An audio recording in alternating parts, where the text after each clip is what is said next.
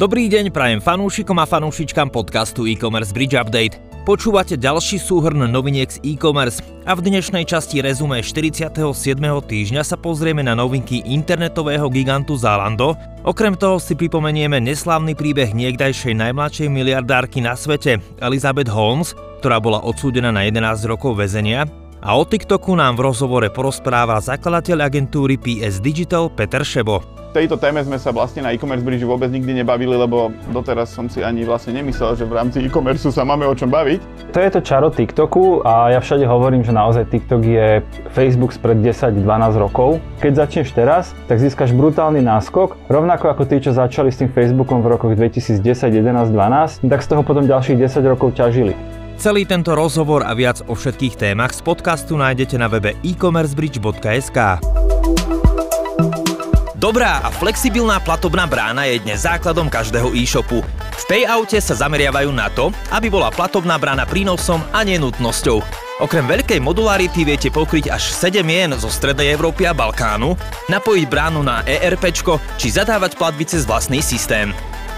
V Payout získate okrem dobrej brány aj nadštandardný support a možnosti úprav, ktoré sú u väčšiny poskytovateľov len želaním. Viac na payout.one. Stella Alexandrova bola jednou z tisíc zamestnancov, ktorých v júli prepustila spoločnosť Shopify. Alexandrova využila svoje odstupné a založila startup Mave. Táto aplikácia pomáha ľuďom plánovať ich cestovateľský itinerár do niekoľkých minút. O svoj nápad sa podelila na sieti LinkedIn a príspevok sa takmer okamžite stal virálnym. Alexandrova prijala 11 zamestnancov a hovorí, že zoznam čakateľov na Mayu sa rozrástol zatiaľ na 16 tisíc ľudí. Pre nový startup teraz plánuje získať investora. Litovská spoločnosť Kevin Bodka ponúka podnikom možnosť príjmať platby priamo od bank, a to metódou A2A, respektíve account to account. Tým urýchľuje a zjednodušuje platobný proces a zároveň pomáha znižovať zbytočné náklady. Jej inovatívnu platobnú infraštruktúru A2A, ktorá je alternatívou k nákladným platobným kartám, už používajú poprední e-commerce hráči ako Slevomat alebo spoločnosť Alenza. Túto infraštruktúru integrovala do POS terminálov, ktoré umožňa platby A2A v kamenných obchodoch. V súčasnosti využíva služby spoločnosti už viac ako 7000 obchodníkov v 27 krajinách Európskeho hospodárskeho priestoru.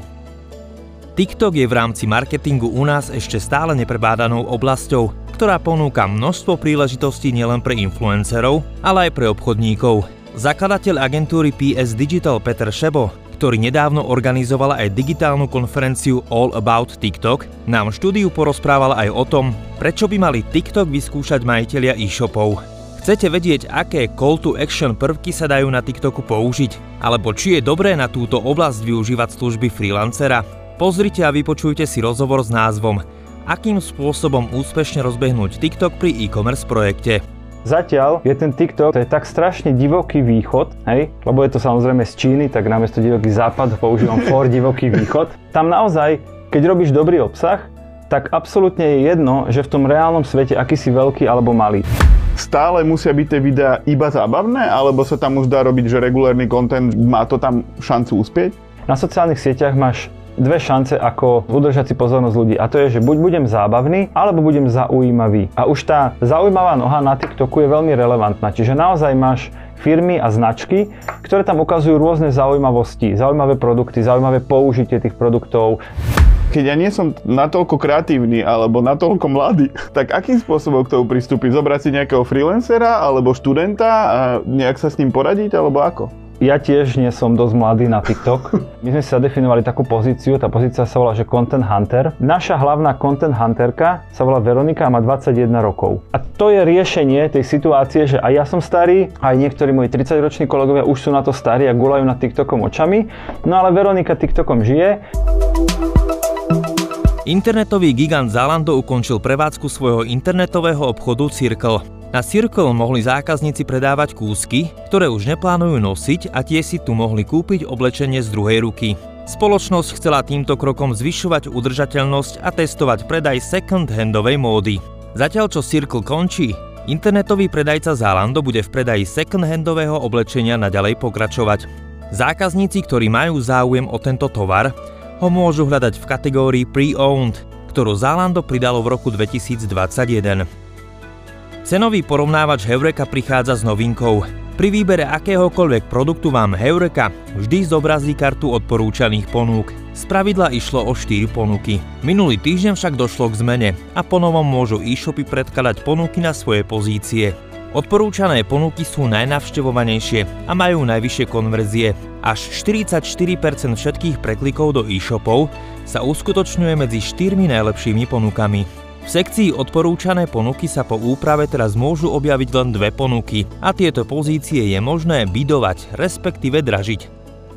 IKEA patrila k prvým firmám, ktoré sa rozhodli zatvoriť svoje obchody po tom, čo Rusko zautočilo na Ukrajinu. Dôsledkom toho ostali na skladoch obrovské zásoby tovaru.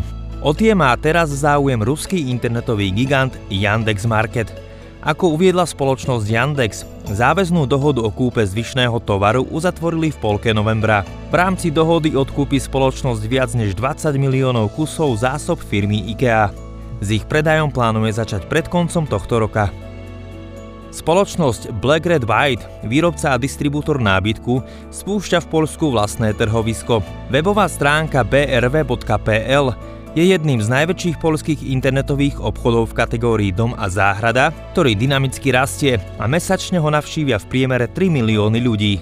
Za posledných niekoľko rokov sa návštevnosť stránky zvýšila o viac ako 70% a miera konverzie sa viac ako strojnásobila. V kombinácii s externými partnermi sa stane najväčším poskytovateľom produktov pre domácnosť v krajine. Rok 2022 priniesol mnohé zmeny. Firmy sa stretávajú s nižším dopytom, neistotou, ale aj stagnáciou či prepadmi. Aj keď je inflácia prirodzená, tento rok dosiahla svoje 22-ročné maximum. Zákazníci sa dlhšie rozhodujú a presvedčiť ich o kúpe je čoraz ťažšie. Zistite, ako ustať vlnu inflácie a udržať svoju značku na očiach verejnosti. Článku prinášame tipy, ako sa zamerať na 20 najpredávanejších produktov. Veronika Svajčiaková z Dexfinity vám prináša článok Ako pracovať s infláciou v roku 2022 v e-commerce svete.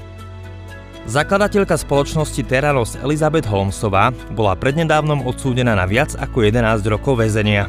Podvádzala totiž investorov jej startupe na testovanie krvi, ktorého hodnota bola vyčíslená na 9 miliárd dolárov.